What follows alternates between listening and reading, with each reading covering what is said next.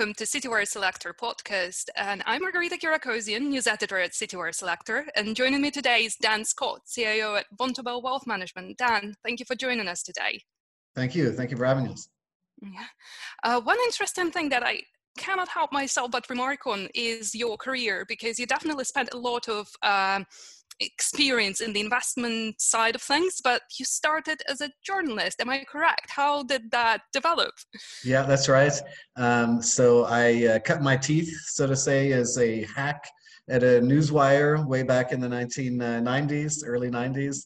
Um, and um, it's uh, something that I think is very important uh, to keep in mind um, when hiring. In fact, I like to make sure that I have a diversity of academic backgrounds, and also um, I appreciate people that come from different careers, because the way people solve problems really is quite different depending on their educational background. So I enjoy having people with a legal background around me. I find that lawyers tend to act and uh, process problems differently than people who had a political science background or people that had a finance background. And what I don't like is to be surrounded by people that all have the same degree from the same two universities, because it creates groupthink. So um, it's something that um, that I feel has helped me, um, having a, had a background from journalism, um, and and I enjoy also being surrounded by people that have different academic backgrounds. So we're within the team here, we have a pretty good uh, mix of, of academic backgrounds. Maybe on journalism specifically, I could say that I think journalists have a way of structuring thought processes, because if you're forced to start with a blank piece of paper and, and come up with a story, you need to know how to source information. You need to know how to confirm information. You can't rely on other people. You can't um, just assume that things are true. You have to fact check yourself, and you have to be able to come up with an argument, a, co a, a cohesive Um, way of, of arguing and a cohesive way of thought process that uh, that other people aren't necessarily used to. Mm-hmm.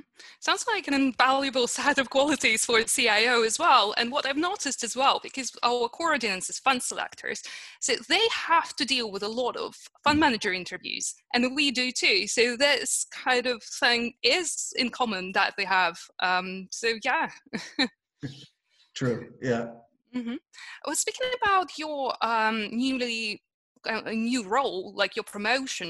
Um, I know that it was different when Lars was around, but now have you mapped what you want to do with the role and how you want to take it forward?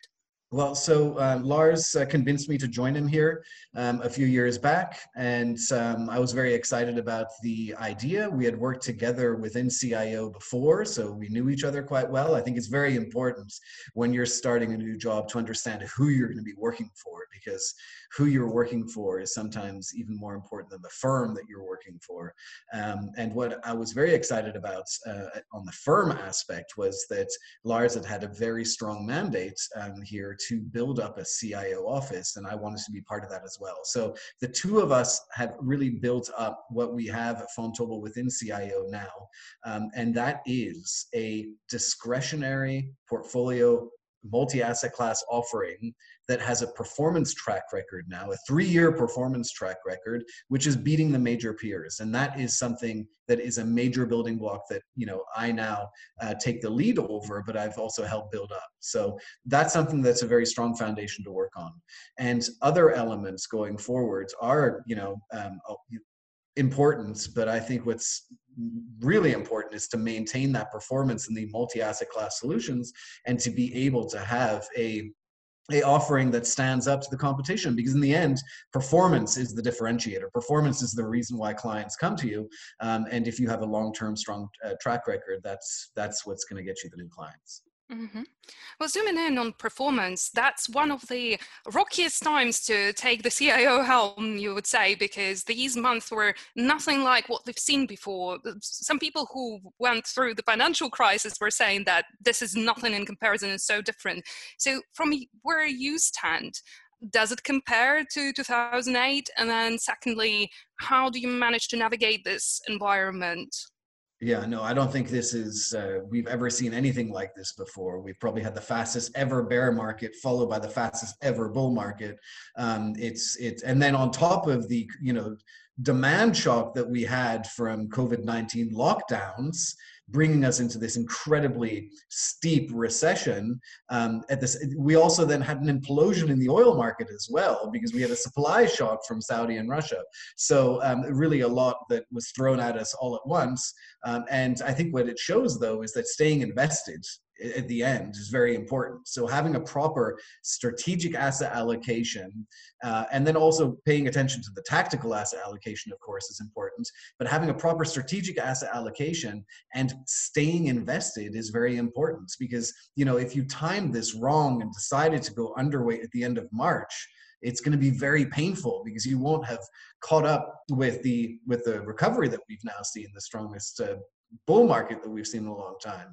So on the tactical um, element, we, we actually did get things right at the beginning of, um, of, excuse me, at the end of January. We decided that markets were far too complacent uh, about COVID nineteen. We decided that you can't just lock down China's economy, uh, lock China out of the global picture and not see um, some collateral damage. And so we decided to go underweight equities then. Um, and then we decided to go and neutralize again in March. So the tactical part we got right. What I think has been difficult for us, as well as for other investors, has been the fixed income allocation. Mm-hmm. Because we understood already before this that high yield is not a great space to be exposed to. There's not really much rewards being given to you um, per unit of risk that you take.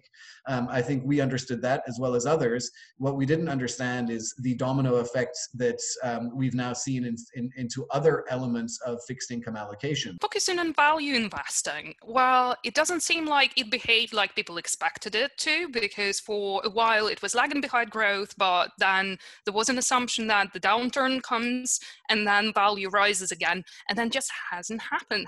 Have we seen everything from value now? So is that the death of the style, per se?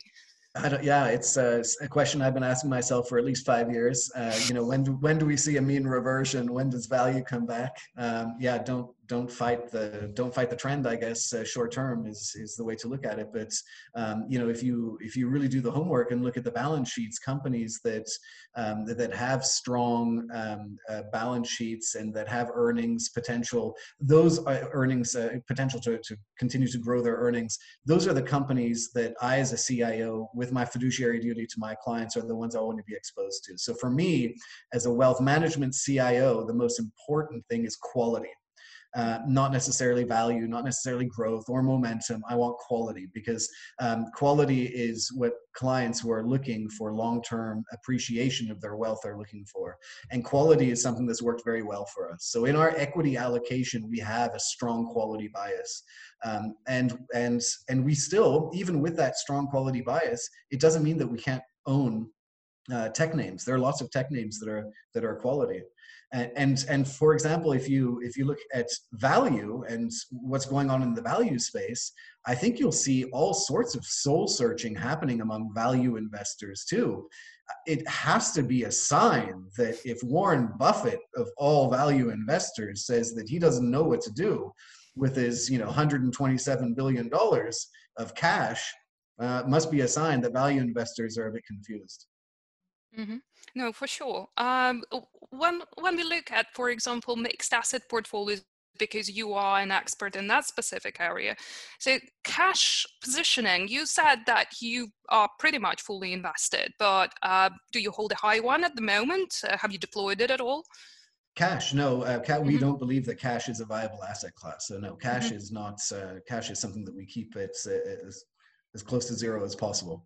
So um, cash is, is definitely not for us a viable asset class. And we, um, if we're looking for something, a portfolio stabilizer, if we're looking to have a non-market correlated asset, um, then we're invested in alternatives. We're invested in gold as an alternative currency, for example. So, so gold is something that's worked very well for us. We decided to, to increase our, our positioning in gold quite some time ago, actually, and it's worked very well. Um, we never added gold to our allocation or added it as an overweight position because we were expecting the price to go up. it has, and we've benefited very much from that. Um, but the reason why we increased the allocation is because we were expecting a wave of volatility to rise, and we just wanted a volatility buffer in the portfolio. Some value investors, going back to the topic, some value investors uh, actually refer to E S G as one of the negative impacts on their investment universe. So do you think actually E S G investing and the craze for E S G investing actually is something that contributes negatively to value investment style? I don't know. I mean, I think for sure um, there is a lot of capital um, that is moving and uh, going in different directions because of E S G. Um, but E S G is something that we've always been committed to. In fact, um, we have a team of over forty E S G analysts across the different Vontobel boutiques, and they all also um, have very very colorful discussions amongst themselves about what is E S G and how do you define E S G. And so we definitely welcome the E U action plan at the moment and the taxonomy so that we can get a, a, a defining of E S G and we can get a proper labeling of E S G, because there are far too many investors out there that are greenwashing. And that's something that annoys us a lot, because um, E S G is very important, and we don't believe that you give up on return by being an E S G investor. In fact, a lot of E S G, especially the G part, is very traditional investing. G is fundamental to being an investor. I want to make sure that there's a proper governance structure. I wouldn't invest in a company where I have issues about the way a supervisory board deals with a management board, for example. So G is, for us, very important uh, for any type of investor. And then the, the E and the S, of course, um, Are, are now important societal trends, because we have a commitment to move to more environmental and also socially sustainable ways of living. So um, those parts are also important to traditional investors, because when you're forecasting your return assumptions, you want to know which companies are well positioned to grow their earnings and their revenues over time. And those are going to be the companies that meet the demands for the, you know, of society. And so if you're a company that isn't transitioning from coal to geothermal, or from um, meat-based to plant-based, well, you've kind of like missed the whole trend of economic development over the next two decades. And so those wouldn't be good investments anyway. Um, so no, we think E S G is central, and you need to have it in focus, and you need to be exposed to E S G, even if you don't believe in E S G. So um, you should believe in E S G, and, um, and you definitely don't give up performance investing E S G. In fact, we can show it in our mandates that are E S G. And again, uh, we're very strict about what we consider, what we're willing to give an E S G label here. Um, actually, the performance has been strong. It hasn't underperformed uh, traditional mandates.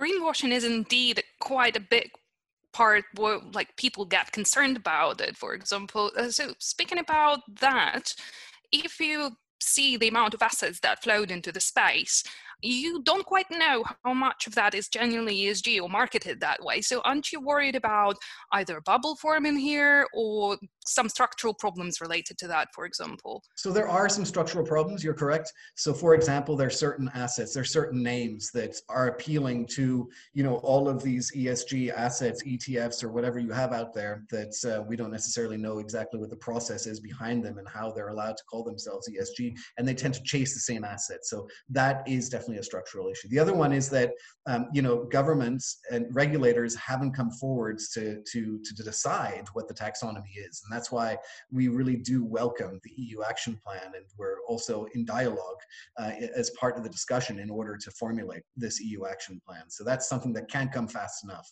uh, from our perspective.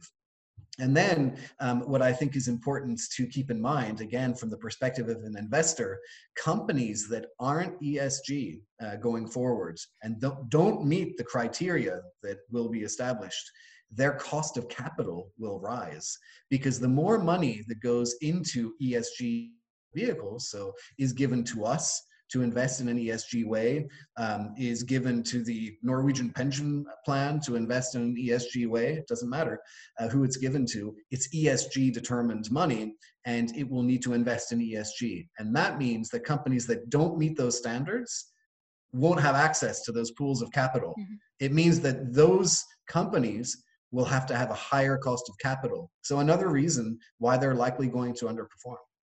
Yeah, for sure. Oh, well, focusing on E U taxonomy, actually, because uh, the European Union is working really hard to get it done and push it through as soon as they can.